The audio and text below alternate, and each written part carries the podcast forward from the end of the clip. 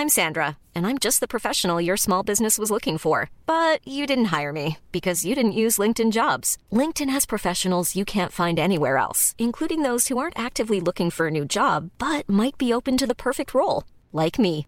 In a given month, over 70% of LinkedIn users don't visit other leading job sites. So if you're not looking on LinkedIn, you'll miss out on great candidates like Sandra. Start hiring professionals like a professional. Post your free job on linkedin.com/people today.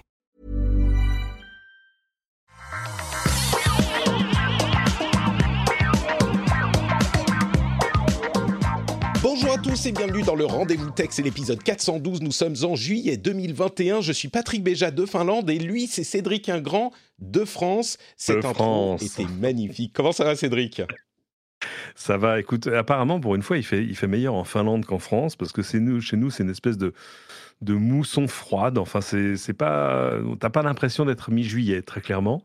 Donc, euh, pour une fois, on va t'en- on va t'envier le temps qu'il fait chez toi. Tu sais, il fait 26 degrés en Finlande, c'est la canicule totale. Non, j'exagère, il fait 28. 28. Et euh, il risque de faire 29 demain. Donc, effectivement, là, pour la Finlande, je te raconte pas, c'est vraiment euh, des chaleurs euh, jamais vues. Écoute, vous nous avez envoyé le soleil. Euh, certes, c'est sans doute à cause d'un dérèglement climatique intense. Mais là, maintenant, tout de suite, je vais pas, je vais pas m'en plaindre immédiatement. hein. Euh, enfin, si quand même peut-être un peu. On va parler de plein de choses super intéressantes. On a euh, des étendues crypto, monnaie, NFT, IFIC encore qui vont vous surprendre, je vous assure. Ça va encore Ah. vous surprendre. Il y a euh, des nouvelles de nouveaux téléphones Samsung. On a Donald Trump qui attaque Facebook et les États-Unis en même temps pour un procès. On va, vous allez voir, c'est un peu ridicule, mais il y a des choses à dire. On a aussi euh, du streaming qui fait gagner beaucoup d'argent à Disney dans certains pays. On va en parler.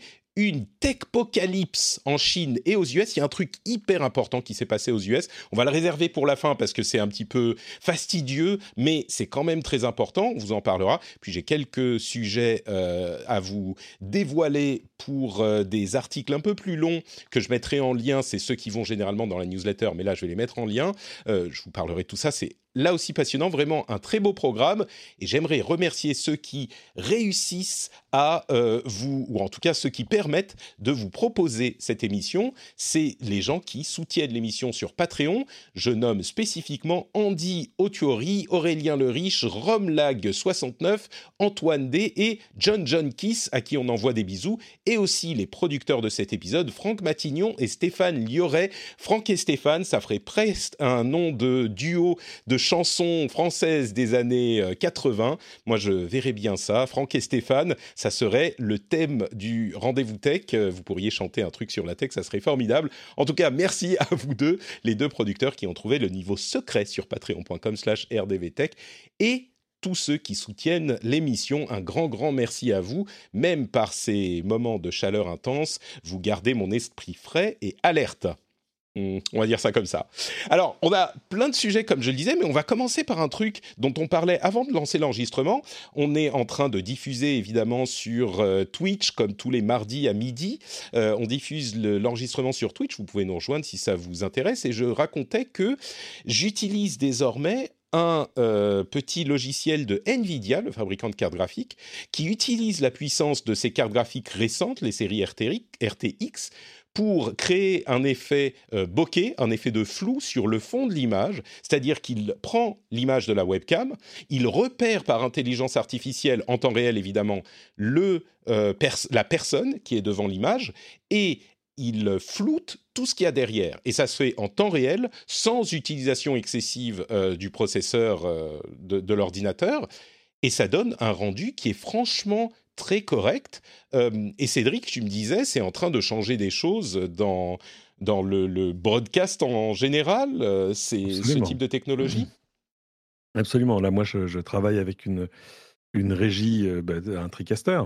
Euh, mais euh, bon, le modèle, euh, tu vois, le truc pour faire la Ligue des Champions à l'Eurovision, enfin, tu vois un peu le modèle. Et à l'intérieur, c'est des cartes Nvidia. Je ne suis même pas allé voir d'ailleurs exactement de quelle carte il s'agit. Mais il y a aussi maintenant des dispositifs. Tout ce que tu peux faire, c'est comme incrustation, c'est-à-dire t'incruster sur un fond en 2D, en 3D. Jusque-là, ça se faisait sur la base de la couleur. On te mettait sur un fond vert, bah alors faut l'éclairer. On voit bien, tu sais, toutes ces vidéos où tu as quand même des petits retours de vert sur les côtés des visages qui te donnent jamais bonne mine. Mm. Et, euh, et, là, je suis en train de regarder ton incrustation. Elle est vachement bien. Alors, faut dire que tu as une espèce de coupe de Zazou avec des cheveux qui partent dans, toutes les, dans tous les sens.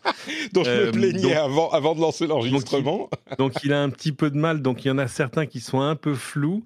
Mais il y a justement maintenant des systèmes d'incrustation. Il y a une boîte incroyable. Ils sont turcs, je crois, qui s'appelle Zero Density je vous engage à aller voir leurs vidéos. Et ils font des trucs absolument dingues. C'est-à-dire que, un, de fait, ils t'incrustent sur le fond. Il n'y a plus besoin d'avoir de fond, en fait. C'est-à-dire que, tout à coup, euh, ils détectent, euh, voilà, c'est toi, c'est donc toi probablement le sujet. Bah, on peut faire ça hein, avec le logiciel broadcast de NVIDIA. On peut aussi carrément supprimer le fond. Alors, effectivement, c'est pas parfait, euh, mais si t'es pas trop mal éclairé, c'est franchement correct comme résultat. Surtout que ça, ça coûte presque rien, quoi la clé de tout ça, c'est la lumière. Mais d'un coup, on peut t'incruster, euh, tu vois, en pleine rue. C'est-à-dire qu'il n'y a même plus besoin de mettre un fond derrière. Ah c'est complète, c'est bouleversant et, euh, et, ça change tout. Enfin, ce qui, ce qui se passe en termes de technologie, tu as vu ce qu'ils avaient fait sur euh, Mandalorian mm-hmm. où il n'y a, plus de fond vert. En fait, le fond maintenant est un gigantesque écran LCD courbe qui reproduit le décor en temps réel et qui bouge le décor en même temps que les caméras bougent. Donc c'est qui est relié aux caméras, ouais, tout à fait. Voilà, mais là c'est un truc d'une puissance. J'ai pas trouvé le, ce que ça coûtait, mais je pense que là c'est un tout petit peu hors de mes moyens. Euh, mais euh, oui, le, système du Mandalorian, effectivement, c'est un petit peu cher. Ouais. Mais là, c'est vrai que l'intrusion de, ces cartes graphiques euh, de, qui ont quand même une puissance démente. Moi, je me souviens de ma première GeForce il y a 20 ans, c'était pas la même. Hein. Et tout à coup, permettre de faire des choses absolument remarquables. Et c'est pas fini. Et donc, ça a des implications effectivement dans toute la chaîne de production ah, euh, vidéo qui sont. Euh, et oui, la tech est partout. Je pense que c'est clair. Bah écoutez, on va euh, prendre notre premier sujet avec de la crypto-monnaie, avec Visa qui a, a, négocié un partenariat avec une cinquantaine de sociétés qui gèrent les crypto-monnaies, dont Coinbase, qui est l'une des plus grosses, pour permettre aux possesseurs de Bitcoin et d'autres crypto-monnaies d'acheter des choses par les paiements Visa. C'est-à-dire qu'on avait déjà la chose qui avait été implémentée par euh, PayPal, ce qui permettait de faire en sorte que euh, la, les, tous les magasins qui utilisaient, qui acceptaient PayPal, eh ben, pouvaient du coup accepter les crypto-monnaies. Maintenant, ça va encore plus loin, c'est Visa, ce qui est, euh, là encore, une étape pour les crypto-monnaies et le Bitcoin qui est majeure, puisqu'on va pouvoir, bah, partout où on a une boutique qui accepte les cartes Visa, payer en crypto-monnaie. C'est assez, euh,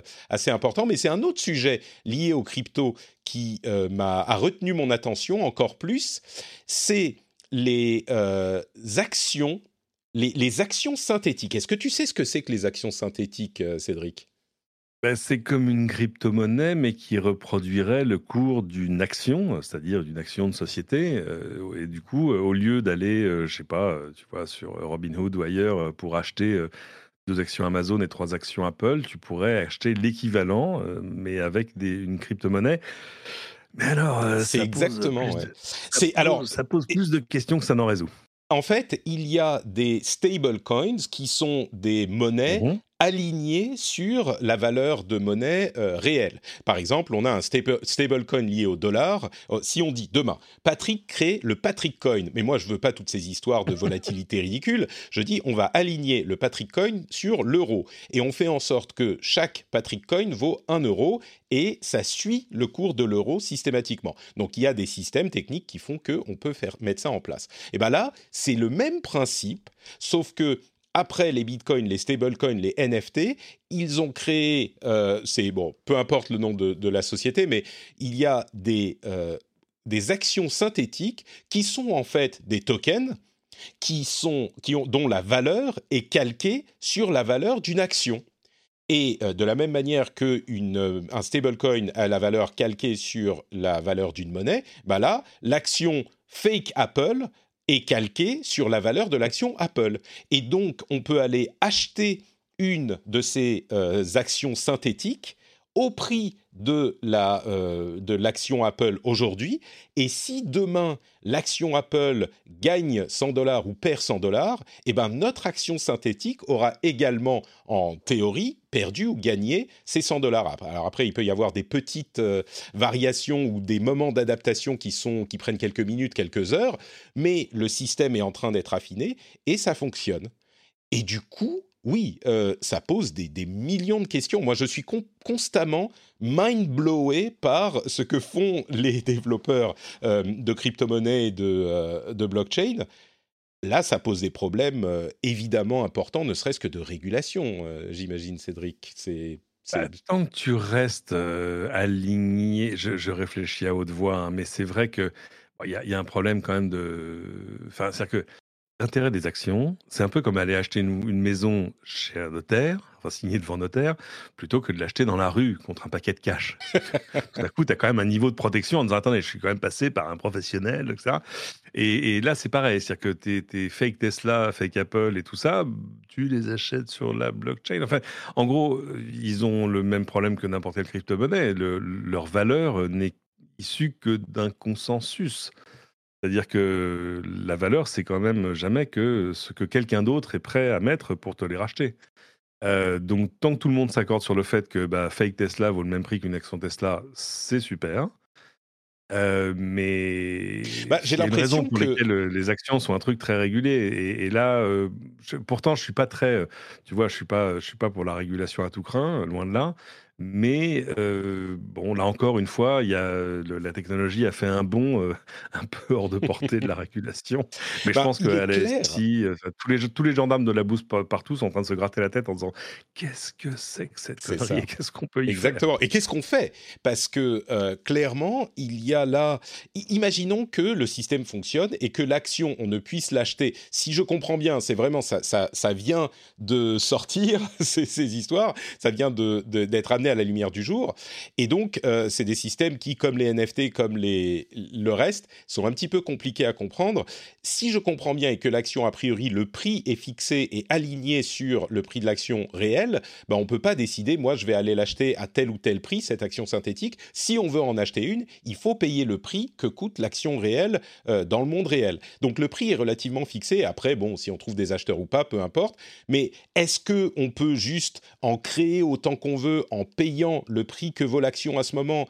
Et donc, euh, il y en a une quantité presque, enfin n'importe qui peut en acheter, et la quantité dont il en existe sur la blockchain euh, ne change pas son prix, qui est indexé sur le prix dans le monde réel où le nombre d'actions est limité, ce qui fait la valeur. Mais du coup, bah, ça veut dire que euh, comment est-ce que ça fonctionne pour donner de la valeur au truc synthétique? Je, Est-ce que euh, les régulateurs doivent s'y intéresser? Parce qu'évidemment, euh, le problème est que ce genre de marché est extrêmement régulé, quel que soit le pays du monde, parce que ça peut mettre en danger des investisseurs qui n'y connaissent pas grand-chose, et c'est pour ça qu'il y a euh, des rapports, une ouverture des comptes euh, sur les actions cotées en bourse, il y a certaines obligations auxquelles elles doivent se plier, certaines obligations auxquelles doivent se plier les... Euh, sociétés qui vous permettent d'acheter ou de vendre ces actions, etc., etc.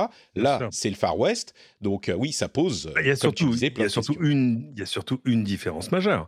C'est-à-dire que si demain tu achètes une action Apple, à un moment, cette action Apple, elle a été émise par Apple. Euh, c'est-à-dire que tu as acheté un bout du capital d'une entreprise. Ce que tu achètes en, achetant des, NFT, ces tokens miroirs, bah, n'a aucun rapport en fait avec l'entreprise émettrice. Certes, aucun. sauf que si c'est effectivement mathématiquement et programmatiquement aligné sur la valeur de l'action Apple, euh, tu vois, il y a quand même une certaine euh, valeur. Oui, mais du coup, c'est une, valeur qui n'a rien à voir avec l'offre et la demande autour de ce que tu détiens toi. Non, c'est hein, indexé sur. Mais c'est comme les stablecoins finalement. Un stablecoin dont la valeur est indexée sur un dollar, bah, la, la valeur de ton stablecoin en lui-même n'a rien à voir avec l'offre et la demande des stablecoins. Par contre, elle est indexée sur la valeur du dollar, qui, elle, a à voir avec l'offre oui, et la demande. Oui, mais sa valeur intrinsèque aussi, sa valeur intrinsèque aussi est assez, est assez stable. Alors que là, euh, je te vends hmm. euh, un, token Apple à, à combien est l'action, je ne sais plus, euh, mais ça ne te garantit pas du tout que tu peux le revendre au même prix. Ah, bien sûr. C'est-à-dire que oh, si j'achète une action, euh, voilà, 144,50, si j'achète une, action à 144,50 aujourd'hui, j'ai quand même, euh, pas une garantie, mais, mais j'ai de bonnes raisons de penser que quelqu'un me la rachètera à ce prix-là aujourd'hui, et puis à un autre prix demain, etc. etc. Euh, ton, ton token, bah, il vaut ça parce que la personne qui te l'a vendu te l'a affiché, mais personne n'est. Ce, ce, cours n'est pas décidé par l'offre et la demande. C'est-à-dire que. Donc c'est. Il n'est mmh. pas du tout garanti que tu puisses trouver quelqu'un pour te le racheter, cette, la racheter, cette action synthétique, euh, Exactement. Surtout si. Oui, non, mais oui, on est d'accord, on est d'accord. je, je, comprends l'intérêt de la, euh, comme tout ce qui se passe autour de la blockchain, sur euh, la simplicité, la fluidité, le fait qu'on passe la décentralisation, la décentralisation, la sécurité même jusqu'à un certain point. En tout cas, des échanges, pas forcément. Voilà. Mais mais là, je pense qu'il s'attaque à un truc. Mmh. À la limite, tu sais quoi? Moi, je serais eux, j'aurais fait plutôt un, un fonds index sur la blockchain. Les fonds index, les ETF, ces fonds qui, par exemple, te permettent de dire, là, c'est pas une action, c'est plus un indice. dire, tiens, moi, je vais acheter un. Ça se fait, hein, c'est, des... il y a des immenses sociétés qui font ça couramment. Tu peux épargner, par exemple, en disant, tiens, je vais épargner sur un fonds indexé sur le CAC 40. Voilà. Ça a le mérite de la simplicité, ça a le mérite de distribuer un peu ton investissement entre plusieurs valeurs, etc. mais Et puis en plus, peut-être que ça rien à gérer, tu vois. Mais là, c'est ce qui est séduisant. Ah oui, mais en, crypto, oui. Ce qui est séduisant, c'est justement cette idée de reproduire l'action euh, du monde réel dans le monde euh, de la blockchain. Bon, écoutez, on verra comment ça évolue. Je suis sûr qu'on n'a pas fini d'en entendre parler. Euh, une petite info sur le monde de la, du, des processeurs et l'indépendance des pays et des, et des comment dire, de l'Union européenne notamment à ce niveau-là il y a eu une rencontre euh, entre euh, Pat Gelsinger et euh, Emmanuel Macron il y a mmh quelques jours de ça, où ils ont discuté de la possibilité d'implémenter des usines de fabrication de processeurs en Europe. Ils ont, Pat Gelsinger avait annoncé il y a quelques semaines, quelques mois, une initiative assez intéressante et assez audacieuse qui disait, bah nous chez Intel, chez Intel, on a pris du retard, c'est vrai, sur la fabrication de processeurs de dernière génération, mais on va certainement pas arrêter d'en fabriquer parce que le monde en a besoin de plus en plus, et donc on va investir massivement pour en faire plus et construire des usines un petit peu partout. Aujourd'hui, il est question de plusieurs usines en Europe, euh, avec des euh, avantages et des inconvénients. L'un des éléments clés, c'est que évidemment l'Europe a besoin de cette indépendance euh, pour les processeurs qui sont présents partout. Hein. C'est pas uniquement les ordinateurs, mais on parle évidemment ah de véhicules, enfin de voitures, d'avions, de partout. Ils sont partout. De, micro-ondes, d'objets connectés. Absolument tout. Le truc, c'est que Intel, à ce stade, est en train euh, d'étudier la fabrication d'usines à à peu près, euh, qui fabriqueraient en 10 nanomètres, quand l'horizon qu'on est en train de regarder aujourd'hui, c'est 3 nanomètres pour le, euh, la, plus grande haute technologie. Et à terme, sur leur site en Irlande, ils viseraient 7 nanomètres. Mais à terme. Donc, c'est une grosse, un gros pari parce que ça demande des investissements. Évidemment, Intel est en train de dire bon, euh, ça serait avantageux euh, pour l'Europe. Peut-être que vous pourriez nous euh, donner des avantages au niveau des impôts, etc. évidemment, ils sont en train de négocier pour ça. Mais malgré ça, le pari est important parce que d'une part, il y a cette histoire de technologie qui n'est pas une technologie super de pointe. Mais d'autre mmh part, il y a aussi le fait que, selon les estimations les plus euh, précises, on aurait des coûts de fabrication en Europe qui seraient de 30 à 40% plus élevés qu'en Asie. Donc on aurait des processeurs qui seraient moins performants et plus chers. Est-ce que ça veut dire qu'il ne faut pas y aller? Est-ce que ça veut dire qu'on jette à l'eau l'idée de cette indépendance euh, technologique qui est importante? Je te pose la question, Cédric, que doit-on faire? L'Asie n'est pas le seul référentiel, hein, parce que moi j'ai visité des fabs, comme on dit, euh, d'Intel euh, aux États-Unis, donc ça fait longtemps qu'ils sont habitués à, en créer euh, partout. c'est vrai qu'ils en ont créé en Israël, ils en ont créé. Bah, c'est vrai que c'est des investissements massifs, c'est-à-dire que le, ticket d'entrée, c'est quoi? C'est 3, 4, 5 milliards de dollars. 4, 5 milliards de dollars, c'est quand même le prix du, siège social d'Apple. Hein, mais là, je crois que s'ils sont sur une opération à quoi? C'est ça 20 milliards de dollars. 20 milliards d'investissements, oui voilà, distribué sur plusieurs pays européens. Euh, il se trouve, évidemment, tu, n'es plus chez nous, donc tu ne sais pas. Euh, Emmanuel Macron en a, a, parlé hier, enfin a évoqué évoqué dans la, les, pistes de reprise économique le fait qu'il y avait des choses qu'il fallait relocaliser, euh, comme ils l'ont fait pour, je sais pas, le paracétamol, et puis le fait que voilà, il y a une guerre sur les composants, donc ce serait quand même pas mal d'avoir des, semi-conducteurs locaux. J'ai encore entendu Bruno Le Maire euh, ce matin dire à peu près la même chose. Euh, donc, donc Pat, Gelsinger, le patron d'Intel, négocie sur du velours.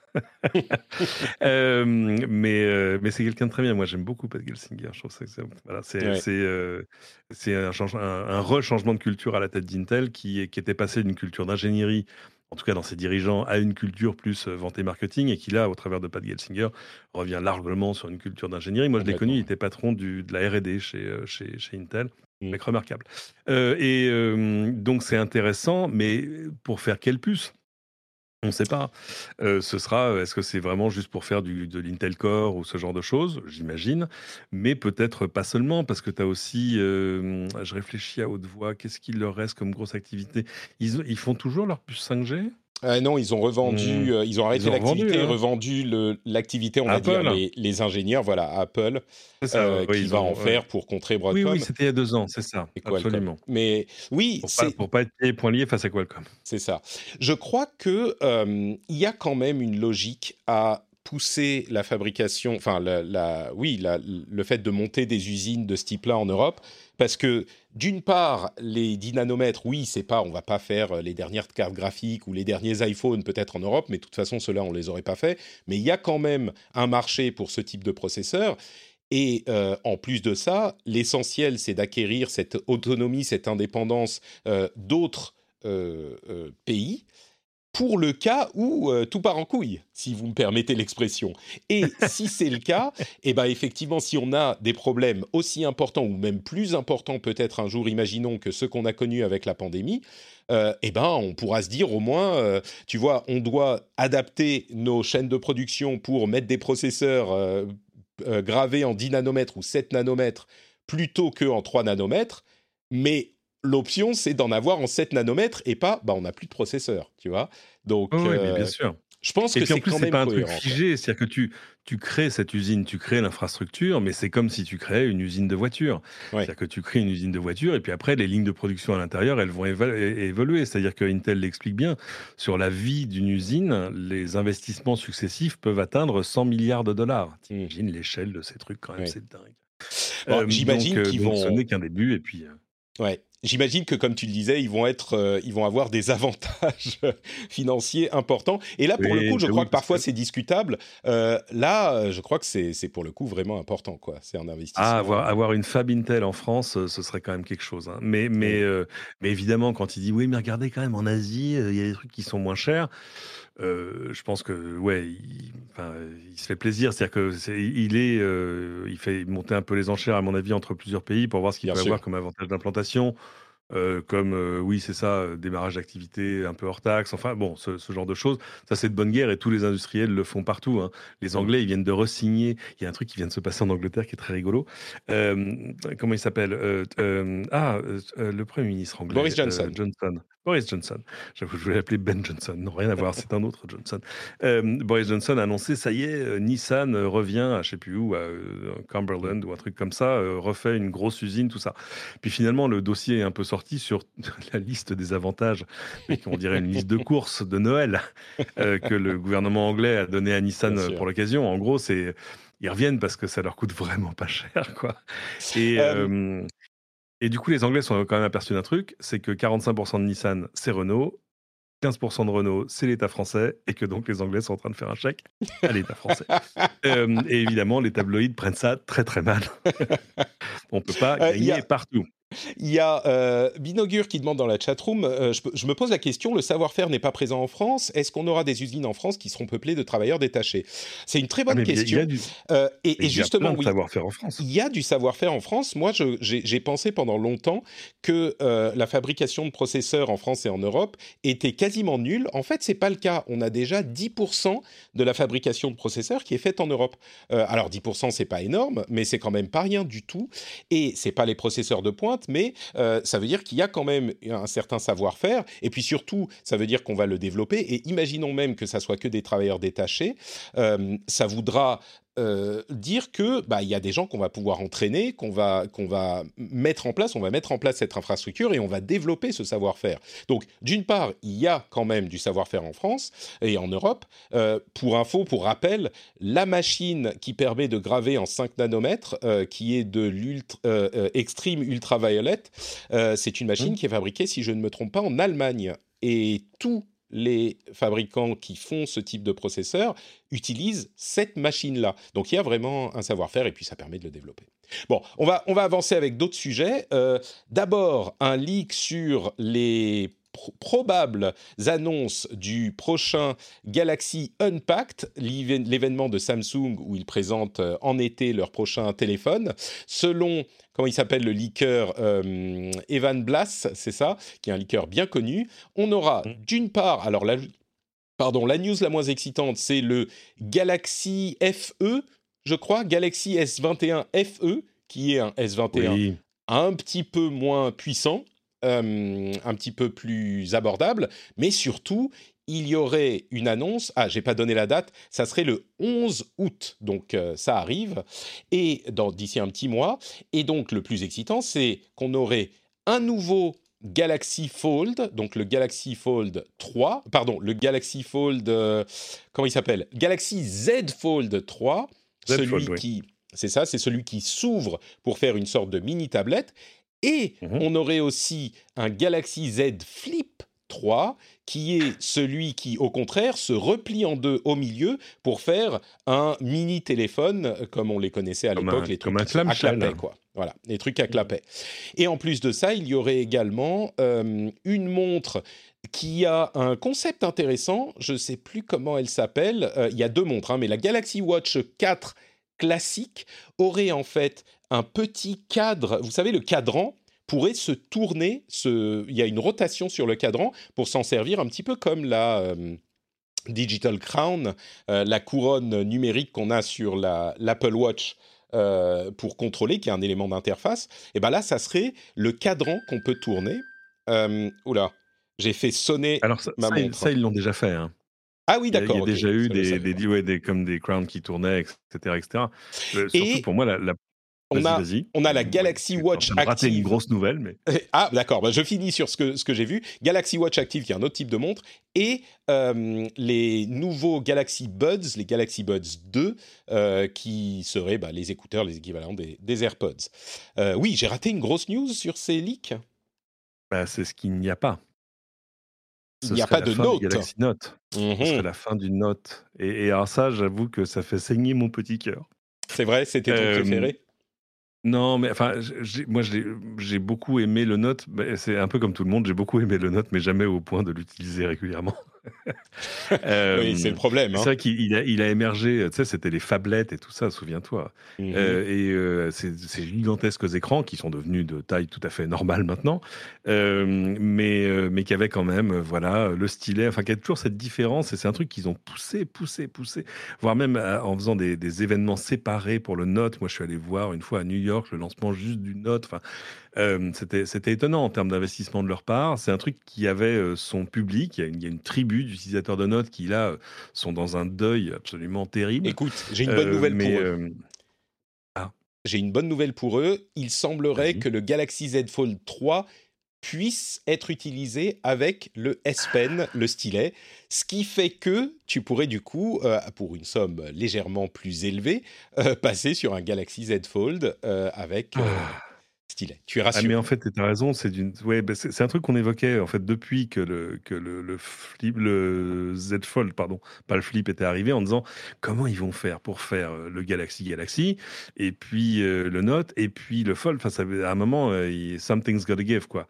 Et bah, ah bah d'accord, ok alors. Et donc c'est logique, ça serait logique, voilà. Oh, ça va J'ai j'ai aussi juste un petit mot à dire pour ceux parmi vous qui ne sont pas 100% euh, au fait des nouveautés gaming, Nintendo a annoncé la sortie en octobre d'une nouvelle version de la Nintendo Switch, le modèle OLED. Alors si vous suivez le rendez-vous jeu, bien sûr, vous savez déjà tout dessus, mais je veux juste vous euh, mentionner ce qui change pour ceux qui euh, ne suivent pas ça d'aussi près. Ben, comme son nom l'indique, elle a un écran OLED et c'est vraiment à peu près tout. Elle est 50 euros plus chère et l'écran est de bien meilleure qualité, un peu plus grand que la Switch de base.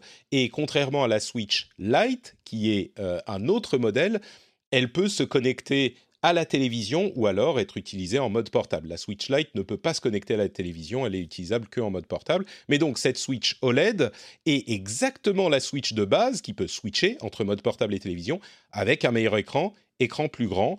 Donc euh, ensuite, je laisserai à chacun le soin de décider si c'est une, euh, euh, si c'est une mise à jour qui vaut le coup ou pas. Et l'Internet s'est suffisamment déchiré sur cette question ces derniers jours après l'annonce. Elle arrive le 8 octobre. Donc comme ça, vous saurez. Pas envie. Oui, la, version LED, hein, la version LED, ouais, clairement. Moi, j'ai une Switch depuis longtemps, mais je dois vous avouer quelque chose j'ai commandé une version OLED. J'ai précommandé une version. mais, mais pour le boulot, tu comprends euh, c'est important normal, pour le il faut travail. Fasse de, job. Je veux dire, c'est un dur job, mais il faut que quelqu'un le fasse. Il faut que quelqu'un le fasse, exactement. Mais c'est aussi, tu sais, ma, ma vieille, entre guillemets, c'était un des tout premiers modèles qui avait une autonomie moins grande. Donc je me dis, en fait, c'est quand même une upgrade. Hein. Donc euh, c'est tout à fait justifié. Ouais, j'ai pas euh. réussi à me, à, m'auto, à m'auto donner cette excuse. J'ai la même. Hein.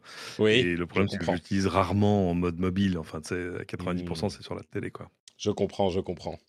Moi, je fais une émission sur les jeux vidéo, donc il faut que je puisse en parler quand même. Non, non, mais, non, mais arrête de t'excuser.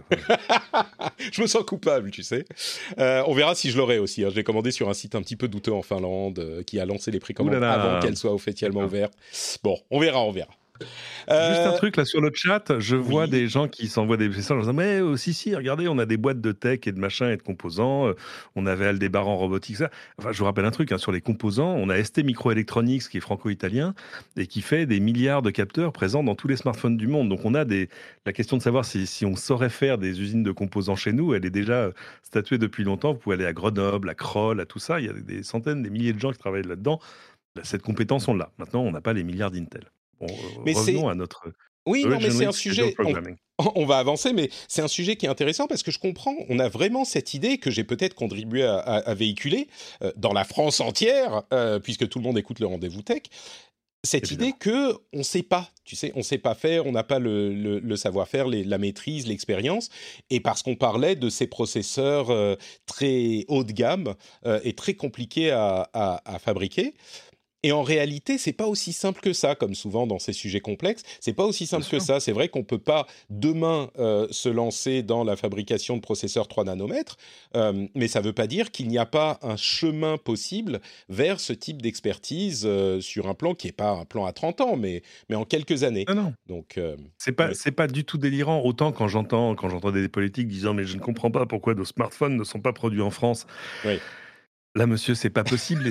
Alors c'est à la fois alors c'est à la fois une il y a pas c'est pas tellement une question de, niveau de vie, euh, de salaire moyen, de tout ça, parce que je vous signale que le salaire moyen de, l'ouvrier euh, spécialisé qui travaille sur les lignes de production de smartphones Huawei en Chine, euh, il se rapproche régulièrement, j'ai envie de dire, de ce qui se passe chez nous. Enfin, c'est pas ça qui fait la, différence. C'est la différence, c'est un le savoir-faire parce que c'est un truc qui bah, faut en faire pour savoir le faire, et la différence, c'est l'écosystème. C'est-à-dire, c'est justement, et c'est là que c'est intéressant d'avoir euh, tout à coup des technologies de base présentes chez toi, c'est que c'est bien gentil de dire, mais attendez, on va faire des usines de produits high-tech. Oui, mais tes composants, ils viennent d'où? Bah, De Singapour et de Taïwan et de mmh. Chine. Ah, donc ce serait peut-être mieux de le faire à Taïwan, à Singapour ou en mmh. Chine. Et, euh, et, voilà, et tout à coup, tu reprends l'écosystème. C'est intéressant, du coup, il faut aller relire euh, ce bouquin génial qui était sorti sur Intel il y a quelques années, qui raconte qu'en fait, c'est la couche basse du truc. C'est-à-dire que la Silicon Valley, c'est quoi? C'est Stanford, c'est des investisseurs, et tout à coup, c'est des fabricants de composants qui ont permis à des fabricants d'ordinateurs d'émerger, etc. etc. Donc c'est chouette de refaire de l'écosystème en partant du bas et pas en disant on va faire des smartphones, parce que ça ne marche pas comme ça. Je crois que euh, une autre bonne comparaison serait de dire euh, est-ce que il pourrait se mettre à faire du fromage euh, en Chine?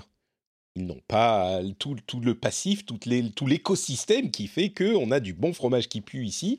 Bah, on va dire que l'écosystème, est, l'écosystème du fromage est un peu plus court. C'est un circuit plus court. Ça commence avec des vaches. Donc ça, des vaches, c'est une techno connue. Hein. on en exporte d'ailleurs. Et...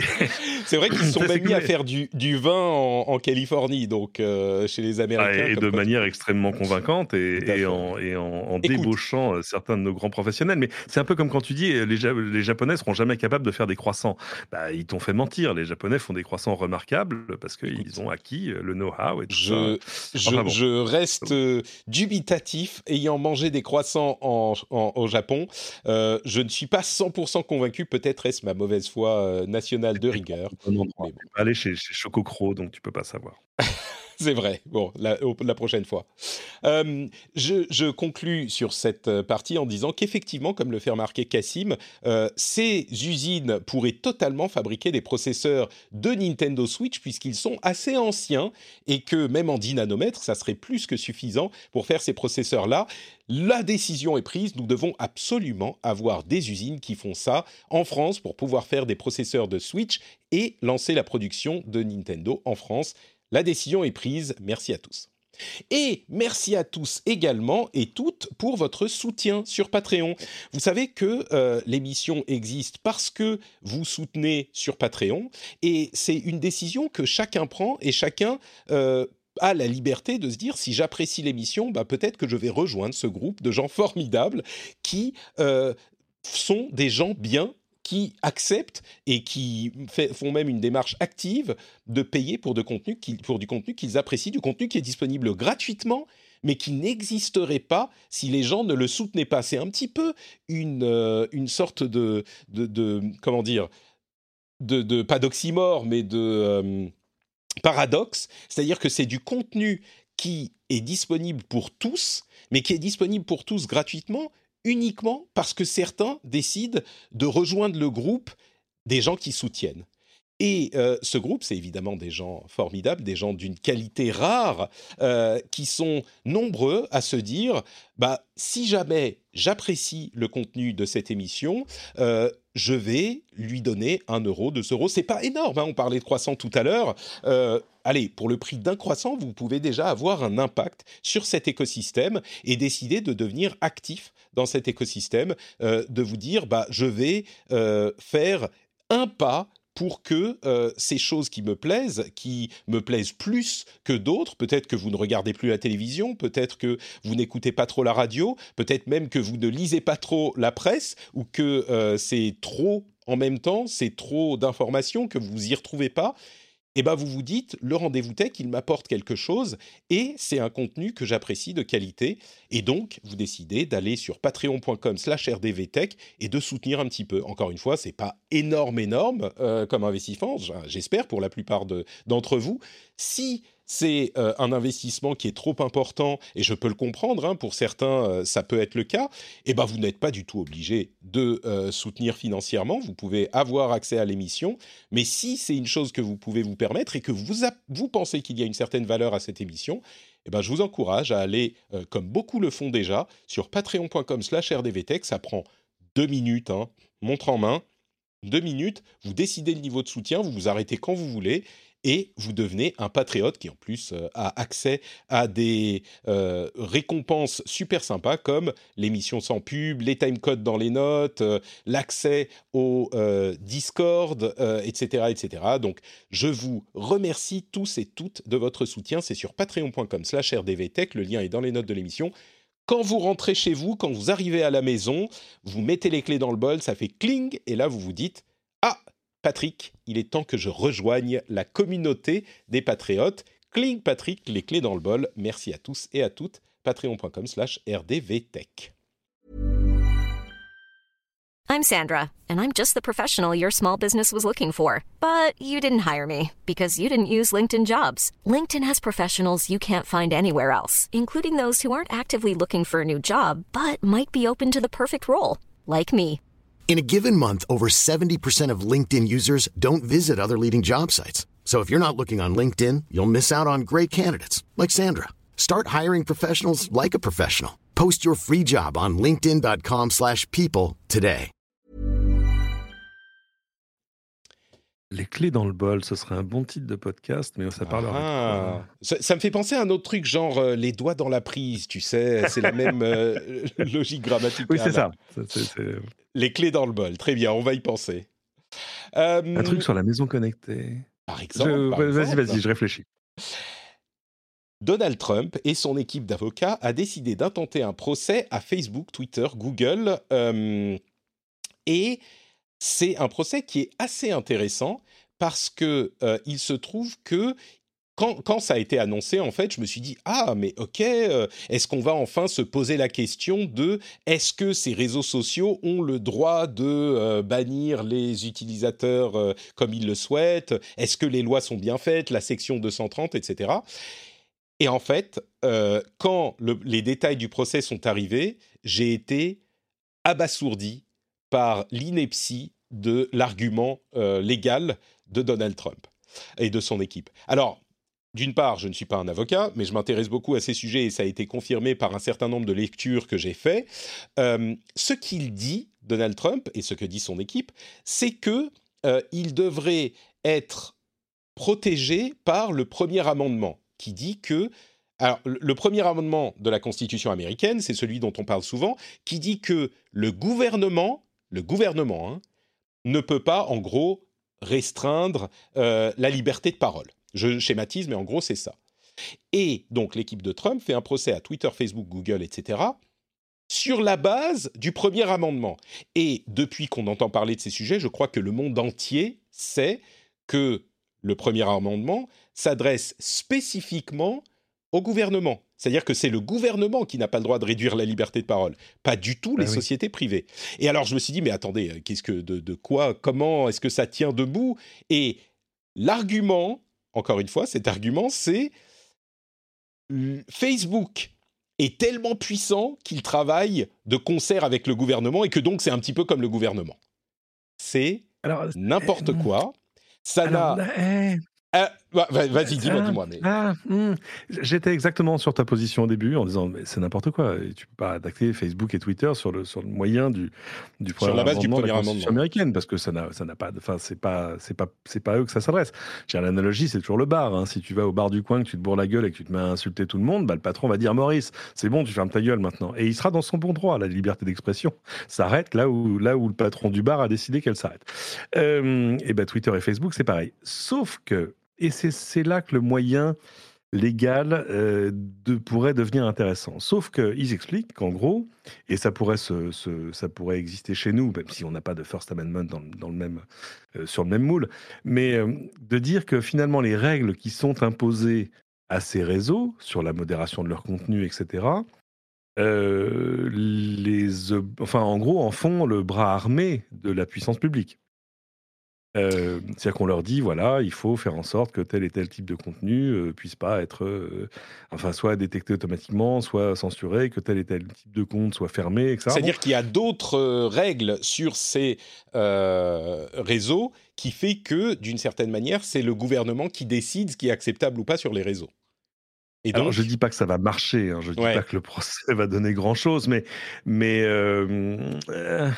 Ouais, alors je dirais, il y, a deux choses. D'une part, euh, ces règles-là pour la bonne conduite des réseaux sociaux, d'une certaine manière, c'est des dérivés des lois, en tout cas en France. Donc, euh, le mhm. gouvernement demande juste à ces réseaux d'observer les lois. dans la forme, ça peut être différent parce que la forme des réseaux est différente des médias qu'on a connus jusqu'à maintenant. Euh, mais bon, peut-être, moi ça me paraît difficile à faire tenir. Et d'autre part, ce qu'on a vu absolument partout, c'est une campagne de financement bah, de la campagne euh, de, Donald Trump, justement, sans précédent. Et du coup, ce qui est beaucoup plus probable, c'est que, euh, d'une part, le procès va se faire sortir immédiatement, et d'autre part, euh, le vrai but est de lever encore de l'argent, comme ça a été le cas à chaque fois qu'il a fait des vagues, il lève de l'argent pour sa campagne. Donc on verra, on suivra le procès de, de, près évidemment. À mon avis, ça va aller nulle part, mais peut-être que, peut-être que je me trompe. On verra. C'est fort possible. Euh, en parlant de procès aux États-Unis, il y a une coalition de 36 on va dire, euh, ministres de la justice des États américains qui font un procès à Google. pour, euh, en fait, abus de position dominante par rapport au Play Store. Et là encore, quand j'ai vu ça, je me suis dit, mais comment ça, le Play Store de Google, abus de position dominante? Pas du tout. On n'est pas dans le contexte de l'App Store d'Apple sur iOS. On a un système qui est extrêmement ouvert, où n'importe qui peut créer un App Store sur son, euh, sur son téléphone, qui n'est pas l'App Store de Google, et ils peuvent euh, parfaitement avoir une ouverture totale, installer des apps en parallèle, etc., euh, etc. Excusez-moi, j'ai mon fils qui pleure. On reprend. Merci d'avoir meublé pendant que mon fils était en train de pleurer. Alors, je vous explique ce qui s'est passé, pourquoi ça a été interrompu. en fait, il jouait avec ma femme euh, et ma femme a, a fait splash avec un peu d'eau sur lui. Et pour, tu vois, oh. parce que c'était rigolo. Et en fait, lui, il voulait pas. Donc, il s'est mis à pleurer. Il est monté. il m'a dit Maman m'a envoyé de l'eau dessus. il est venu pleurer. Il a fallu le prendre dans les bras. Bref, voilà. Oh. Bon, donc, on reprend. Euh, mais tout va bien. Hein, ça y est. Il, les aléas du direct et de la paternité. Euh, en tout cas, ça a fait un petit show sympathique pour les gens qui regardaient sur Twitch. Vous voyez, c'est pour ça qu'il faut regarder sur Twitch. Donc, euh, le procès de Donald Trump, non, le procès des de, Google. Et donc, l'idée étant que bah, Google, en fait, est très ouvert, mais... Donc, ce que je me suis dit à la base, c'est, mais attends, ça va aller nulle part, ça non plus, quelle, idée ridicule. Et en fait, le procès, là, pour le coup, contrairement à ce qui se passe avec Trump, est euh, pas, pas vraiment sur ça. Le procès est sur le fait que Google a préemptivement essayé d'interdire ou d'empêcher euh, l'inclusion d'App Store différents ou le développement d'App Store différents sur Android par divers moyens qui seront euh, détaillés dans le procès lui-même. Mais donc celui-là, ma première réaction c'était non non mais ah, encore euh, c'est n'importe quoi et en réalité pas tellement. Il y a quelque chose qui il y a une base à ce procès et il y a une, une enquête qui est sérieuse. Donc voilà à mentionner. C'est compliqué parce que c'est souvent des accords quand même privés entre, euh, c'est ça, Google et Samsung, Google et les autres, en gros, qui leur demandent Ouais, est-ce que vraiment vous êtes forcé de développer votre propre store? C'est compliqué parce que Android, qui est cette plateforme qui, était, euh, qui, qui, offrait de la simplicité et qui euh, permettait à n'importe quel constructeur euh, de, faire des smartphones convaincants dès le début. Il faut se souvenir quand même du, au, début, tu vois, le, Android pour Google, c'était une arme défensive. C'était un truc qui disait bon, on va faire une plateforme, on va la filer gratuitement aux fabricants, et comme ça, on aura au moins la garantie que nos outils, nos services, nos machins seront toujours accessibles évidemment, ça s'est développé euh, dans un business absolument euh, faramineux, enfin, etc. Donc, tout à coup, euh, les, impératifs sont plus les mêmes. Mais je, vais, je vais suivre ça parce que c'est, je vois pas où ça. Enfin, ça, ça could go either way, comme on dirait en anglais. Exactement. Euh, et puis, tant qu'on est sur les questions euh, légales, euh, je vais mentionner le sujet de l'affaire Mila, dont vous avez peut-être entendu parler. simplement, on ne va pas repartir dans les détails, mais simplement pour dire qu'un jugement a été rendu et que suite au harcèlement de Mila, certaines personnes ont été condamnées à de la prison avec sursis. Mais ce qui est intéressant, c'est que ça concerne des gens qui ont, y compris des gens qui ont envoyé un tweet, qui n'ont publié qu'un tweet. Euh, donc pour un tweet, certains ont été jugés coupables et euh, de harcèlement et donc euh, été condamnés à de la prison avec sursis. C'est notable. Et puis, de, menaces de mort. Hein, là, un seul tweet. Oui, oui, bien sûr. Bien sûr, mais je veux dire, c'est notable parce que on associe souvent l'idée du harcèlement à une, une, série de, de, tweets, enfin un harcèlement qui est sur la durée, mais dans le cadre de l'affaire Mila, c'était dans, une, dans le cadre d'une campagne de harcèlement et donc, les personnes qui envoyaient ces tweets unitaires ne pouvaient pas ignorer, en tout cas selon euh, l'appréciation des juges, euh, ne pouvaient pas ignorer qu'il s'agissait d'une campagne. Donc, ils ont contribué à cette campagne. Et ça suffit donc effectivement à la décision de, à la condamnation à prison avec sursis. C'est intéressant parce que ça veut dire que le message envoyé est en fait euh, un tweet dans ce cadre précis, hein, mais d'une manière générale, même un tweet peut suffire à être condamné. Donc le message est très clairement euh, envoyé dans ce, dans ce contexte. J'ai adoré un des condamnés qui est venu euh, commenter la décision sur Twitter. Je pense qu'il n'a pas compris. Bah, ça dépend ce qu'il a dit. Hein. Ça, dépend ce qu'il a dit. Sinon la lettre du sinon la lettre du moins l'esprit de la loi. Euh, ouais. bon, enfin, je, moi, il y, a des fois le silence est, la, la, meilleure des la meilleure des parfois, parfois. Euh, et puis je voudrais noter une chose d'ailleurs. J'ai reçu un, petit commentaire sur euh, iTunes. Vous savez, on peut laisser des commentaires, des appréciations, des reviews. et n'hésitez pas à aller le faire d'ailleurs. J'ai reçu un commentaire une étoile qui m'a un petit peu frustré euh, de quelqu'un qui disait oh ça parle de politique euh, c'est hyper partisan machin et alors d'une part euh, je pense que je fais vraiment de mon mieux pour pas être partisan j'essaye d'analyser l'aspect tech des choses et même quand parfois peut-être il y a une une comment dire une préférence qui peut s'induire dans mon discours, j'essaye toujours, vous savez, euh, je me fais l'avocat du diable tout le temps, donc j'essaye d'être aussi analytique et neutre que possible. Et c'est quelque chose qui est précieux et qui est important, mais encore plus que ça, euh, c'est des sujets qu'on ne peut pas éviter. Il y a, on ne peut pas ne pas parler de ces sujets quand on parle de tech. Euh, ça serait être euh, vous rendre un, faire un desservice, comme on dit en anglais, que de ne pas évoquer ces sujets. Ça, ça n'aurait pas de sens. Donc, je comprends qu'il y a des gens qui euh, venaient peut-être à une certaine époque que pour entendre parler des dernières features de l'iPhone ou ce genre de choses. Mais euh, aujourd'hui, pour parler de tech, on ne peut pas ne pas parler de politique. Donc, je sais que c'est qu'une personne qui a envoyé des, commentaires, machin, mais... Oui, jamais surreprésenter ce genre de choses. Toujours Évidemment. rappeler que euh, l'accès au podcast est gratuit et que donc dans ces conditions-là, tu en as toujours pour ton argent. Évidemment. non, mais je veux dire, c'est pas comme si tu c'est pas comme si tu étais le seul podcast sur iTunes. Il y a un choix euh, qui est un peu au-delà du réel. Donc de toute façon, si ça ne leur plaît pas ou plaît plus, ils peuvent aller écouter autre chose. Et, voilà, et vous pouvez vous quitter bons amis. Le, côté, euh, je vais coller une mauvaise review parce qu'il y a un sujet qui m'a pas plu. Ouais, enfin, euh, c'est un, un, peu tu, comme si tu disais Ah, faute, j'ai pas trop aimé le dessert quand tu m'as invité à dîner. Tu vois ce que je veux dire? Ouais, bah, c'est pas grave, on ne te réinvitera pas. Euh, bon, c'est juste euh, un peu frustrant, tu vois, de voir ces, reviews arriver, parce qu'il y a autant, il y a souvent des critiques qui sont parfaitement valides et que je prends à cœur ou que j'explique je, pourquoi je ne vais pas dans cette direction et que euh, mais, mais je comprends la critique. Là vraiment, c'est euh, je pense que j'ai simplement dit des choses qui lui plaisent pas, qui sont pas alignées avec ses, ses, avis euh, politiques, j'imagine. Mais enfin bon, bref, tout ça pour dire que si vous voulez aller laisser des commentaires ou laisser des notes sur iTunes, n'hésitez pas, ça fait ça fait toujours plaisir et ça contrecarre les les énervés qui le font peut-être.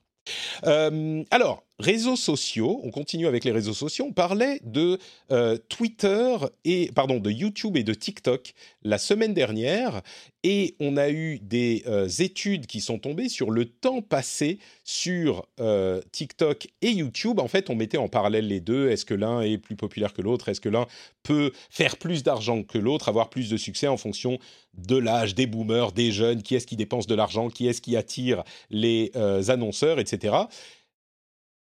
Ce qui est sûr, c'est que le temps moyen passé sur TikTok est en augmentation constante. Aujourd'hui, aux États-Unis, sur Android, les utilisateurs d'Android passent en moyenne 24,5 heures euh, par mois sur TikTok contre 22 sur YouTube. Euh, je dis par mois, mais euh, je, me trompe peut-être. oui, c'est bien ça, c'est par mois. sur YouTube. Donc, on passe, il passe plus de temps sur euh, TikTok que sur YouTube. Et pareil sur euh, en Angleterre, 26 heures contre 16 heures sur YouTube. Et c'est une tendance qui date pas d'il y a euh, des années. Hein. C'est une tendance qui s'est vraiment inversée il y a, allez, un ou deux ans, on va dire, quelque chose comme ça. Donc, si vous vous posiez la question de savoir si vraiment TikTok fait peur aux géants de la tech, la réponse est oui. Ce genre de chiffres, c'est les choses qui donnent du, des, sueurs froides euh, au vice-président chez YouTube.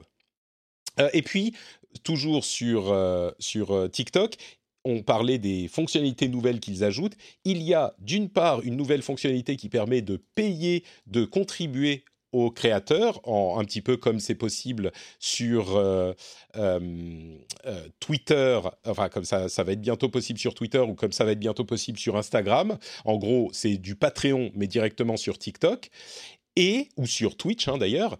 Et il y a aussi une fonctionnalité assez intéressante et étonnante, c'est l'idée d'envoyer des candidatures sur TikTok d'envoyer des candidatures de boulot sur TikTok avec des TikTok pour des, pour des jobs. Euh, j'étais dubitatif, mais en voyant les candidatures, je me dis, mais pourquoi pas pour certains types de jobs ça peut, euh, ça peut fonctionner. Et ceux qu'ils ont mis en avant, bah, ils sont franchement pas mal du tout. Euh, ça, ça, on peut comprendre que en recevant une candidature avec un TikTok comme ça, on se dit ah ouais, celui-là, je voudrais lui parler, ou celle-là, elle pourrait convenir. C'était intéressant. C'est vraiment juste aller chercher les jeunes générations là où elles se trouvent. C'est pas, c'est pas du tout idiot. Ce, qu'on, ce que disais tout à l'heure sur les, sur les chiffres, la comparaison entre la, fréquentation de TikTok et celle de YouTube, c'est là qu'il faudrait aller voir le rapport en détail de, de Apani pour voir si on parle de, de, de public comparable, j'ai envie de dire. Parce que sinon, tu vois, on compare, je sais pas, les gens qui lisent 20 minutes en ligne à ceux qui achètent le Figaro euh, en, kiosque. Enfin, c'est deux consommations différentes. mais, euh, mais de fait, l'explosion de TikTok est un truc. Euh, moi, enfin, je suis ahuri, quoi. Ma fille de 7 ans, tout ce qu'elle veut, c'est TikTok. Ah, évidemment, la réponse est non. Hein. La réponse est never. Ça n'empêche pas de demander. Euh, bah justement, à propos de réseaux sociaux et de ce genre de choses, euh, il y a un article très intéressant euh, dans le Wall Street Journal, figure-toi, sur les nouvelles utilisations d'applications comme Match, Bumble ou Tinder, qui sont des applications, bon Tinder je pense que tout le monde connaît en France, mais Match ou Bumble c'est un petit peu l'équivalent des applications où on va essayer de trouver l'âme sœur, ou peut-être le coup d'un soir, qui sont utilisées de plus en plus pour trouver des amis. Et oui, euh, on a des, amis sur Tinder, sur Match, je peux l'imaginer. Sur Tinder. Hmm, Écoute, figure-toi. Alors, il parle surtout de Bumble dans l'article, mais euh, c'est une utilisation qu'ils sont en train de pousser et de développer sur ces réseaux, parce que bien sûr, c'est une croissance euh, à laquelle ils ne disent pas non. Mais j'ai trouvé ça assez intéressant. Il y a des témoignages, alors qui sont peut-être anecdotiques, de gens qui ont trouvé de très bons amis sur Twitter, ou, sur pardon, sur Tinder ou Bumble, et je me dis pourquoi pas, c'est vrai que, alors peut-être que c'est un peu plus le cas pendant la pandémie, mais d'une manière générale, on a euh, une, euh, une euh, difficulté peut-être à se connecter dans nos vies compliquées et en ligne. Mmh pourquoi pas trouver des amis? Moi, je dis le Tinder de l'amitié, ça me paraît, ça me paraît pas mal. Mais Tinder de l'amitié, tu as déjà moult réseaux sociaux, sociaux, pardon. Mais alors, je comprends pour eux parce qu'évidemment, même en termes d'image, c'est pas mal de se détacher un peu de la foire à la saucisse, tu vois ce que je veux dire. Mais, mais euh, bon, enfin, je, je, sais pas, moi, je. Alors, pour, préciser, Tinder, mais genre, si, si, si, je crée un jour un compte Tinder, ce serait pas pour aller chercher l'amitié. Mais ben, peut-être, tu sais pas, parce que évidemment, je l'ai pas expliqué, mais l'écosystème est fait et est conçu pour qu'on puisse sélectionner euh, des comptes où on cherche de l'amitié, on dit euh, moi je veux une relation platonique ou je veux tel ou tel truc. Tu vois, c'est c'est une sorte de, de bifurcation de l'application. Il y a une section où on cherche mhm. des amis. C'est pas juste que tu mets ton profil en ligne et tu dis tu espères euh, trouver des amis. Donc c'est beaucoup plus. Ça a commencé comme ça, mais en voyant la croissance de ce type de connexion, ces réseaux ont développé la chose de manière beaucoup plus comment dire pas dirigé, mais enfin, c'est beaucoup plus sérieusement fait. On peut effectivement choisir, moi je cherche des amis, et a priori, on ne tombe que sur des gens qui cherchent des amis aussi. Donc, euh, pourquoi pas Pourquoi pas? Moi je dis pourquoi uh-huh. uh-huh. le ciné et le streaming sont heureux ensemble, en tout cas dans le cas de Black Widow, qui vient de sortir au cinéma dans tous les pays du monde, et en streaming sur Disney ⁇ dans la plupart des pays du monde, évidemment, sauf la France, qui respecte la chronologie des médias. Euh, le film a euh, récupéré 215 millions de dollars le premier week-end, ce qu'on appelle le premier week-end, qui est un petit peu plus long, dont 60 millions sur Disney ⁇ et euh, ils ont fait battu des records. Alors des records dans le cadre de pandémie, etc. C'est à qualifier, mais ils ont ramené beaucoup d'argent aux États-Unis où le film était également disponible sur Disney ⁇ en streaming. Vous vous souvenez qu'il faut payer euh, une vingtaine d'euros, une trentaine de dollars sur Disney ⁇ pour y avoir accès et déjà être abonné. Mais euh, ça, donc il y a quelques limites, et on va pas reparler de la question du prix et tout ça. Ce qui est sûr, c'est que la sortie du film en salle n'a pas handicapé les ventes sur Disney ⁇ et vice-versa. Donc c'est intéressant à noter, je trouve. Euh, le film a, rapporté beaucoup d'argent, y compris en streaming. C'est compliqué à, compter ça, parce qu'évidemment, la, fréquentation des cinémas aux États-Unis, par exemple, a quand même beaucoup souffert. Euh, donc c'est vrai que s'offrir cette nouvelle fenêtre ça avait un, immense mérite pour les studios. Oui, je vois, ça y est, dans le chat, ça y est, on dit «Ah, mais non, mais 30 euros quand on paye déjà. Oui, non, mais c'est ce débat-là il a 6 mois de retard. Je peux vous dire, euh, mais... 6 mois de retard, mais surtout, euh, c'est 20 euros en France. Je suis désolé, 20 euros, c'est souvent moins que deux places de cinéma, enfin 22 spécifiquement. Moi, je l'ai. Je avec le popcorn euh, Oui, non, mais ça, on compte même pas le popcorn. 20 euros, c'est deux places de cinéma. Je suis désolé, c'est pas, pas si cher que ça. Mais bon, bref, peu importe. Euh, et entre parenthèses, si vous voulez un petit débrief de Black Widow et de plein de trucs Marvel, il y a le podcast Super Laser Punch qu'on fait avec mon ami Johan, qui est disponible euh, dans votre app de podcast. Super Laser Punch, c'est euh, déjà, on a déjà le euh, débrief de Black Widow, donc vous saurez tout avec et sans spoiler.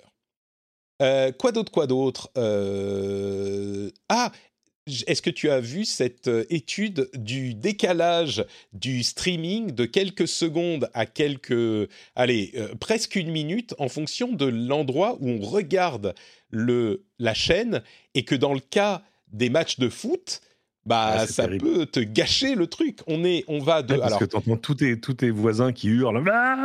C'est ça. Et toi, tu dis, mais attends, il y a touche pour l'instant, je sais pas. Et c'est terrible. Quand tu passes par Salto, c'est quand même 49 secondes de décalage. 49.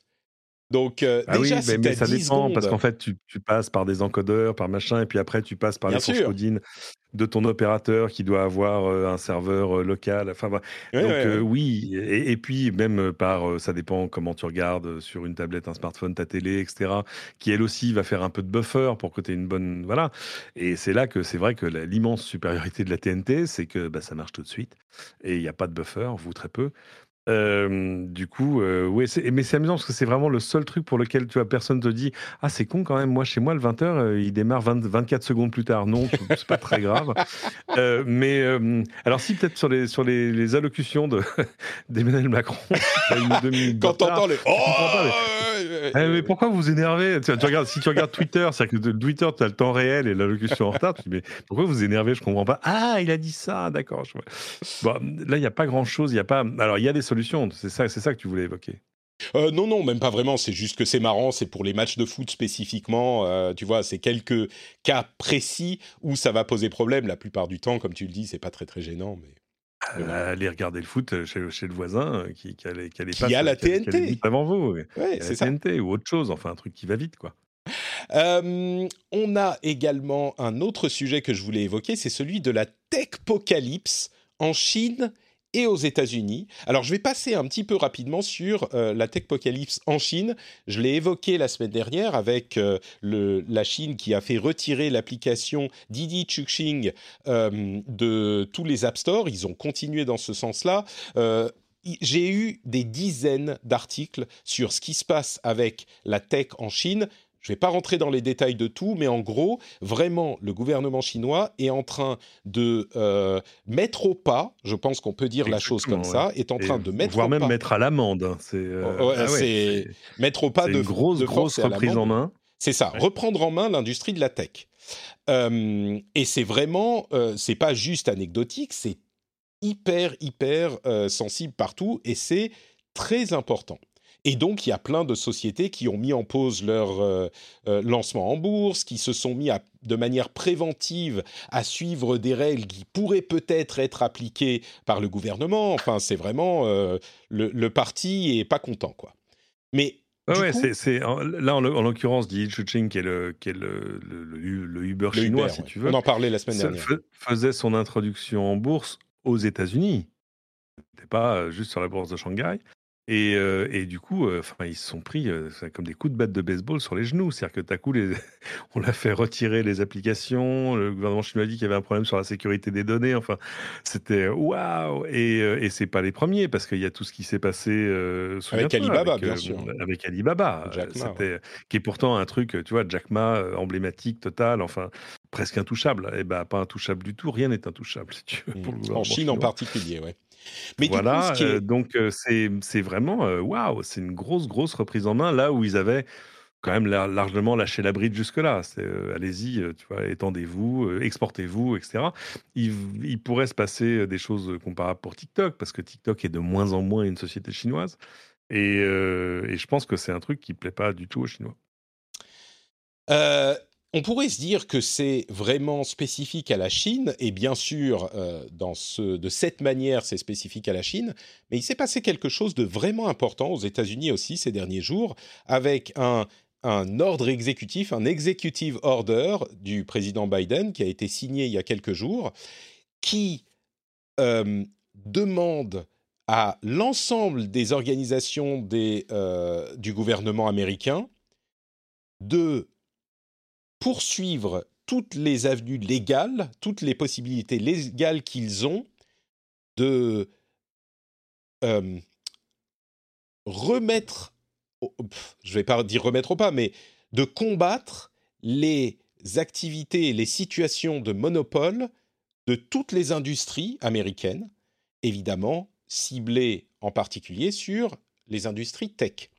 Et c'est mmh quelque chose, il faut lire, il y a un article de euh, Matt Stroller qui est extrêmement bien écrit, qui résume tout ça. Peut-être que je le mettrai celui-là aussi euh, dans les notes de l'émission avec les deux autres dont je vous parlerai juste après, mais qui détaille tout ça.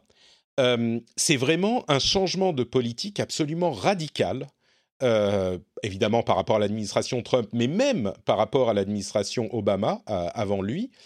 Et c'est un changement de politique, un changement d'orientation qui va avoir des conséquences, on imagine, euh, sur le long terme. En gros, l'idée, c'est que euh, ce que dit Biden, il dit une chose qui est, à mon sens, très t-shirtable, qui est le capitalisme sans compétition n'est pas du capitalisme, c'est de l'exploitation. Et euh, je crois que c'est, pour moi, là, on revient aux questions politiques, mais pour moi, c'est quelque chose d'assez juste parce que même les gens qui critiquent euh, fermement le capitalisme, généralement, euh, je crois, sont conscients que, bah, on va pas, partir dans des comment dire, dans des orientations communistes. Généralement, le marché ouvert, euh, la compétition sont la base des sociétés occidentales aujourd'hui, et je crois que personne ne remet vraiment ça en question. Ce, ce dont on discute, c'est le rôle du gouvernement et l'importance des des, interventions du gouvernement. Et la raison pourquoi je dis ça, c'est pas juste pour euh, parler de, de, communisme encore une fois, mais c'est pour dire à quel point... Tu vas encore avoir des commentaires sur iTunes.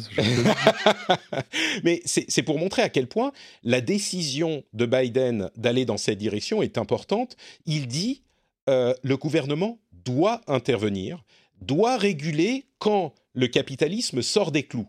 Alors ensuite, il y a plein de choses à voir. Hein. À quel point sort des clous Est-ce qu'ils vont réussir Est-ce qu'ils vont pouvoir Est-ce que c'est sincère? Ça a l'air très sincère. Il a mis en place des gens, dont Lina Khan à la FCC, qui, qui, va, qui a euh, écrit son doctorat sur la euh, cassure des monopoles des grandes latex. Enfin, il y a vraiment quelque mm-hmm. chose d'important. Il y a trois parties dans cet executive order. D'abord, cette euh, nouvelle politique, cette nouvelle orientation politique qui ordonne à toutes les organisations, à tous les organismes étatiques d'utiliser la loi pour réduire la, la les monopoles. Ensuite, il y a euh, euh, le, fait que la Maison Blanche va gérer tout ça et pousser le Congrès à aller dans ce sens. Et enfin, il y a une liste de plusieurs éléments spécifiques qu'ils euh, veulent mettre, euh, qu'ils veulent modifier. Et ça touche pas que la tech. Hein. Il y a une chose qui est assez emblématique, euh, qui est les aides à l'audition, les aides auditives, qui sont dans une situation de lobbyisme total où les, les, ces aides auditives sont tout à fait utilisables facilement aujourd'hui et on n'a pas vraiment besoin dans la pratique de euh, euh, d'ordre de son médecin pour en acheter une, mais aux États-Unis, on ne peut pas les acheter sans ordonnance. Et ça, c'est le résultat d'un euh, lobbying qui a été fait aux États-Unis. Je ne sais pas quelle est la situation en France, mais en tout cas aux États-Unis, déjà, il y a quelques années, le gouvernement avait ordonné à la FDA, la Food and Drug Administration, de changer cette situation, et l'administratif, la bureaucratie de la FDA ne l'avait pas fait, avait simplement décidé de ne pas le faire. Alors, on pourrait parler de toutes les raisons euh, diverses de euh, ça ça envoie de l'argent vers euh, les, les géants pharmaceutiques qui peuvent réinvestir en machin, bref, peu importe. Là, c'est l'un des éléments dont ils disent maintenant il faut le faire. Et il y en a plus, plus de 70. Bref, sans rentrer plus que ça dans les détails, c'est vraiment une, une, un moment extrêmement important et je suis curieux de... Je ne sais pas pourquoi on n'en a pas plus parlé. Euh, dans la presse euh, francophone, parce que c'est un changement d'orientation. Peut-être que je comprends mal, mais j'ai pas l'impression. C'est un changement d'orientation majeur aux États-Unis. C'est un retour à la doctrine précédente. C'est-à-dire que euh, la doctrine de l'antitrust, tu regardes, tu vois.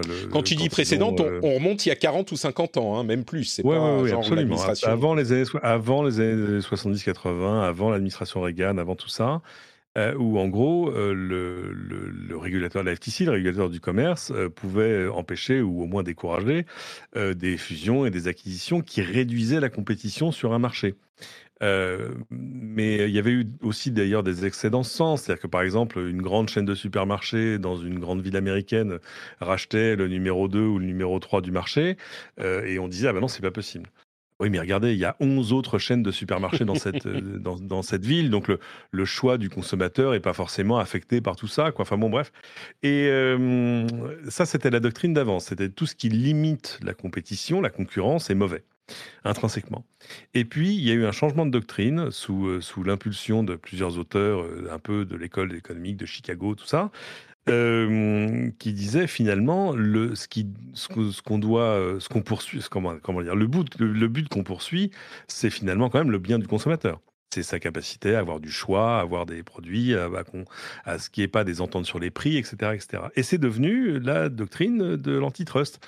Et donc, de fait, euh, de ce côté-là, c'est difficile, par exemple, de t'attaquer à, je sais pas, un Amazon en disant bah non, euh, ça va, euh, dire, les gens s'en sortent bien, ils ont plein de choix, ils ont des prix bien, la concurrence, euh, ouais, il y a encore de la concurrence. même si, alors là, c'est pas forcément le cas d'Amazon, même si tu te retrouves face à un géant qui avale tous ses concurrents les uns après les autres. Et ben voilà, ce que l'administration Biden veut faire, c'est revenir à la doctrine précédente. c'est des débats qui existent depuis longtemps dans l'antitrust. Le truc quand même, c'est que Biden demande à la, FTC, donc la Federal Trade Commission, de revenir sur des, fusions déjà autorisées par les administrations précédentes. Parce qu'évidemment, les grosses fusions passent déjà devant les autorités du commerce qui autorisent ou autorisent pas. Et là, c'est vrai que, tu vois, enfin, parmi les exemples qu'on connaît, je sais pas, le, rachat d'Instagram par Facebook, euh, sur le moment, bon, bon, on a dit, OK, c'est pas, ils rachètent un truc qui fait des photos sur Internet pour un milliard, bon, OK et finalement, là, vu la taille qu'a pris Instagram depuis, on dit ah oui, mais quand même, ils ont racheté et ils ont trouvé des emails d'ailleurs de chez Facebook disant ouais, si on les rachète, on s'épargne aussi un, possible concurrent, concurrent potentiel. Et c'est pas bien. or, les concurrents potentiels, c'est comme ça que les, choses avancent, que la technologie avance, que bah, l'innovation avance et que l'économie avance aussi. Même, même au-delà, c'est l'une des bases du, capitalisme. beaucoup de gens l'oublient ou, ou enfin, le capitalisme ne fonctionne pas sans compétition. C'est ce que dit Biden d'ailleurs. Sans compétition, ça fonctionne juste pas. Euh, et, là, on peut, on peut prendre deux exemples sans forcément que ce soit le seul focus. Mais de fait, Instagram, euh, Facebook aura beau, beau jeu de te dire attendez, excusez-moi, mais Instagram tel qu'il est aujourd'hui n'aurait peut-être pas été Instagram si c'est pas nous qui l'avions acheté.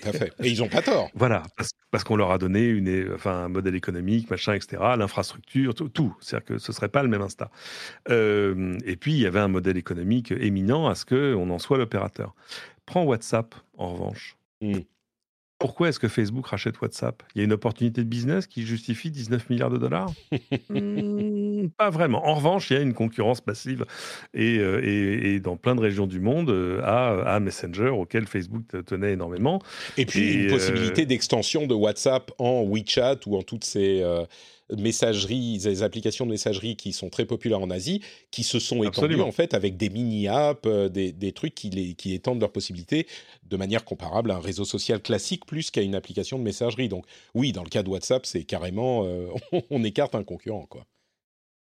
Exactement. Bon, écoutez, on verra où ça va, mais on pourrait, peut-être qu'on en reviendra sur ces sujets un petit peu plus en détail. Mais ce qu'il faut risque fort. Euh, on a vraiment un retour de bâton euh, en Europe et aujourd'hui aux États-Unis et en Chine. Alors chacun à sa manière, euh, mais un retour de bâton sur l'extension des, des industries de la tech en particulier, mais pas forcément que. au final, bon, l'histoire jugera dans, dans quelques décennies, j'imagine. Mais est-ce que ça n'est pas euh, un, fonctionnement sain des systèmes qu'on a mis en place avec des équilibres un petit peu partout? Je ne sais pas, on verra. Mais en tout cas, c'est ah, intéressant de voir que, que les États-Unis. Le but de ces, le but de ces équilibres, c'est de permettre l'émergence de nouveaux acteurs, quand même, dans l'ensemble. Euh, et, c'est vrai que la question se pose. Je me souviens plus quel est le, ratio, mais quand tu regardes euh, les actions euh, du, du, Nasdaq, les actions du, du S&P 500, etc. aux États-Unis, c'est-à-dire les 500 plus grosses sociétés par capitalisation, je ne sais plus si c'est 30, 40, 60, 70% n'existaient pas il y a 40 ans. Mmh Donc, ce sont vraiment de nouveaux acteurs. Ouais. Or, euh, le, but du droit de la concurrence, c'est de faire en sorte que euh, ce renouvellement naturel euh, puisse, puisse continuer. Et c'est vrai que quand tu laisses se créer des, géants qui, par capillarité, gagnent un marché, puis l'autre, puis tout ça, pourquoi est-ce qu'Amazon et Apple regardent aujourd'hui les marchés de l'éducation, de la santé, je ne parle même pas du voyage spatial ben, C'est parce qu'ils sont arrivés presque au bout de la croissance qu'ils pouvaient attendre sur leur marché naturel. et leur position dominante de fait, même, sans en abuser, euh, fait d'eux des acteurs euh, qui, sont, euh, qui, font un peu peur, évidemment, en termes de, en termes de concurrence. Donc le but, c'est pas forcément de remettre tout le monde au même niveau, mais de faire en sorte que voilà, un, un, éventuel nouvel acteur soit pas forcé de se revendre parce parce qu'il a face à lui des géants qui peuvent, même sans le racheter, lui couper les vivres. Quoi. En tout cas, euh, je peux vous dire que je ne m'attendais pas. Ça fait longtemps que je parle dans, cette émission du fait qu'aux États-Unis, le sentiment est en train de changer. Il y a une réorientation profonde dans la classe politique de euh, l'appréciation de l'industrie de la tech et que ça allait avoir des conséquences. Je vous avoue que je ne pensais pas que ça irait jusque-là. Euh, et, on peut voir d'ailleurs dans la photo officielle de Biden qui qui signe euh, son, son, petit papier. Euh, les gens qui sont derrière, on voit donc euh, la chef du, de la FTC, Lina Khan, elle a un sourire d'une oreille à l'autre. Hein. Et encore une fois, c'est une femme qui a fait son doctorat sur il faut démanteler Facebook, Facebook Google, Amazon, etc. C'était son son, son, son, son, courant de pensée politique. Et elle est maintenant à la tête de la FTC. Donc, euh, bon, il y a clairement un truc qui se passe. Et pour conclure, je voudrais vous évoquer deux papiers euh, que je vais mettre en lien, à défaut de les mettre dans le, euh, la newsletter sur laquelle on est en train de travailler. Elle va revenir à, la rentrée, je pense. Donc, vous pouvez vous abonner sur notepatrick.com. Il y a un petit lien là-dedans pour s'abonner à la newsletter. Allez-y. Mais à défaut de newsletter, je vais vous inclure ces liens dans les notes de l'émission. Il y en a deux en particulier qui, je pense, vous intéresseront. Le premier, c'est un papier très bien euh, fait sur les blogueurs, les vlogueurs occidentaux qui commencent à diffuser la propagande chinoise sur YouTube. C'est-à-dire que ce sont des vlogueurs qui sont occidentaux, euh, qui sont en train de dire euh, ah le, le les médias euh, occidentaux déforment la réalité euh, de la situation en Chine. Ils parlent en particulier de la situation des Ouïghours, qui, enfin, on a suffisamment de euh, connaissances là-dessus pour savoir qu'elle est loin d'être idéale. Et en fait, ils sont, on ne sait pas exactement pourquoi, qui les comment ils sont arrivés à faire ce genre de choses, mais clairement c'est de la propagande du parti. Euh, et ce qui est intéressant, c'est que ce sont des occidentaux, et donc d'une certaine manière, je pense que c'est pas, euh, ça c'est moi qui, le pense, mais je pense que c'est pas destiné à l'Occident, mais par contre c'est destiné aux Chinois de manière à brouiller suffisamment les pistes pour que euh, les, les, les citoyens chinois voient des chaînes occidentales qui vont dire la Chine fait ce truc, d'autres acteurs occidentaux qui disent ah les chaînes occidentales, les médias occidentaux euh, déforment la réalité et donc comme on le voit dans les efforts de propagande actuels sur le net, on a tellement d'informations, tellement d'informations contradictoires qu'on se dit bon ok euh, je, je comprends rien, je m'en fous. Et c'est vraiment, le, je crois, hein, le but de, de cette opération. Mais c'est vraiment intéressant, c'est la première fois que je vois vraiment des occidentaux, des vlogueurs occidentaux qui font de la propagande euh, du parti chinois. Généralement, on avait évidemment, on en parlait d'ailleurs il n'y a pas si longtemps, des ressortissants chinois, voire même des ressortissants ouïghurs, qui euh, faisaient ce genre de propagande. Là, c'est différent. L'autre sujet que je voulais évoquer, c'est un outil de recherche que certains journalistes ont utilisé pour le tester, qui est un outil qui s'appelle Search Atlas, qui met en parallèle des résultats de recherche de Google de différents pays. Et c'est un outil qui a été développé par des chercheurs, hein, c'est quelque chose d'académique, de sérieux, qui est hyper intéressant et leurs conclusions sont hyper intéressantes. Il y a en fait des différences entre les différents pays qui sont assez euh, significatives et pas que ce qu'on attendrait. C'est pas seulement ah dans tel pays euh, on parle plus de telle chose que de telle chose, mais vraiment la représentation que ça donne du sujet qu'on est en train de chercher est très différente. Alors évidemment, la première chose à laquelle on va penser quand on parle de la Chine, ça va être euh, Tiananmen Square. Euh, qu'est-ce qui se passe quand on a le truc en chinois et le truc en anglais? Évidemment, euh, dans un cas, c'est un super lieu de vacances touristiques et dans l'autre, c'est le théâtre de, la révolution, enfin de, des, des protestes, des manifestations de Tiananmen et le tank, etc. Mais ils mettent en avant cette idée que l'idée d'un moteur de recherche neutre n'est juste pas possible dans la pratique. Et il le montre avec des, exemples assez clairs. Et surtout, ce qu'ils disent également, c'est euh, il y a beaucoup de gens qui cherchent des choses qui sont essentielles à leur vie, qui peuvent changer leur vie. Il donne un exemple qui va beaucoup parler aux Américains, mais qui est quand même euh, très parlant. Comment est-ce que je peux euh, me renseigner ou avoir un, avortement? Et évidemment, en fonction des résultats que tu vas avoir, ça peut complètement transformer ta vie il parle aussi de vaccins, comment on vote, comment etc. Alors, ces sujets spécifiques ne sont pas forcément les plus différents, mais d'une manière générale, je trouve que ça met bien en avant cette idée que un moteur de recherche te donne une représentation de la réalité, et le fait qu'il soit si différent dans différentes langues ou différents, différents lieux géographiques, encore plus qu'on ne le pensait, est très intéressant à noter. Donc je vous encourage à aller lire cet article de Wired qui étudie la chose et, et, en parle plus en détail. Le lien sera dans les notes de l'émission. Et voilà, on arrive au bout de cet épisode qui a été euh, un petit peu agité peut-être, mais extrêmement instructif pour moi en tout cas, grâce à la participation et dense. de, et dense. et dense, tout à fait. Euh, et du coup, euh, avant qu'on aille danser, je, je, suis fatigué. Oh euh, Cédric, euh, où est-ce qu'on peut te retrouver, dis-moi, à part euh, Cédric sur, inter sur Twitter? Bah, Cédric sur Twitter, le, les doigts dans la prise, donc ce podcast sur la voiture électrique principalement, mais qui marche bien, je suis content pour un truc qu'on fait entre amis, tout ça, c'est sympathique. Alors, ah, si, il y a un truc, si vous voulez me ah. faire plaisir, je viens de lancer un nouveau podcast. Non, encore? Non, mais c'est, euh, tu, vas comprendre. il se trouve que mon épouse chérie et mes enfants sont au Canada en ce moment parce que eux, ils sont citoyens canadiens et pas moi, et donc ils ont le droit d'aller au Canada et pas moi. bah oui, parce qu'il faut être canadien pour rentrer au Canada en ce moment. Ça va peut-être s'arranger. Moi, j'ai un billet pour début août. J'espère que ça tiendra. Donc, euh, mais pour y aller, c'est compliqué. Il faut faire une quarantaine, 14 jours, tout ça, etc. Donc, pour J'ai fait ça en Finlande en venant en septembre. Ouais. Pour, occuper les enfants, entre autres, madame a dit tiens, on va écrire une histoire, on va écrire un petit livre ensemble, chapitre par chapitre, imaginons une histoire. Donc, ils ont imaginé une histoire d'une famille extraterrestre qui s'appelle les Blue Goose, comme blue la couleur et goose G-O-O-S, euh, et qui ont envie de venir sur Terre. Pour l'instant, ils en sont au chapitre 4. Et moi, j'avais un jour comme ça, euh, un jour de désœuvrement. Alors, pas du tout, en fait, j'étais à Barcelone pour, le boulot. J'avais enregistré un jour un conte, tu vois, avec un micro, tout ça. J'avais racheté trois musiques, euh, tout ça. Bon, bref, une histoire de princesse et de dragon à envoyer à mes enfants. Comme ça, ils s'ennuyaient moins avec la jeune fille au père à l'époque. Et ça avait cartonné, donc mon épouse me dit Tiens, tu, tu pourrais peut-être l'enregistrer, mettre des petites musiques, ce serait rigolo. Ouais, ok, d'accord, très bien. Et j'ai fait le premier chapitre. Et là, tout à coup, j'ai une petite idée en disant Attends, je suis en train de faire un contenu en audio, qu'est-ce que je pourrais en faire? Donc, j'ai fait faire un logo en 24 heures et vous pouvez aller chercher, pour l'instant sur Spotify, probablement dans, lesquels, dans les heures à venir, euh, sur Apple Podcast et ailleurs, euh, The Blue Goose Come to Earth.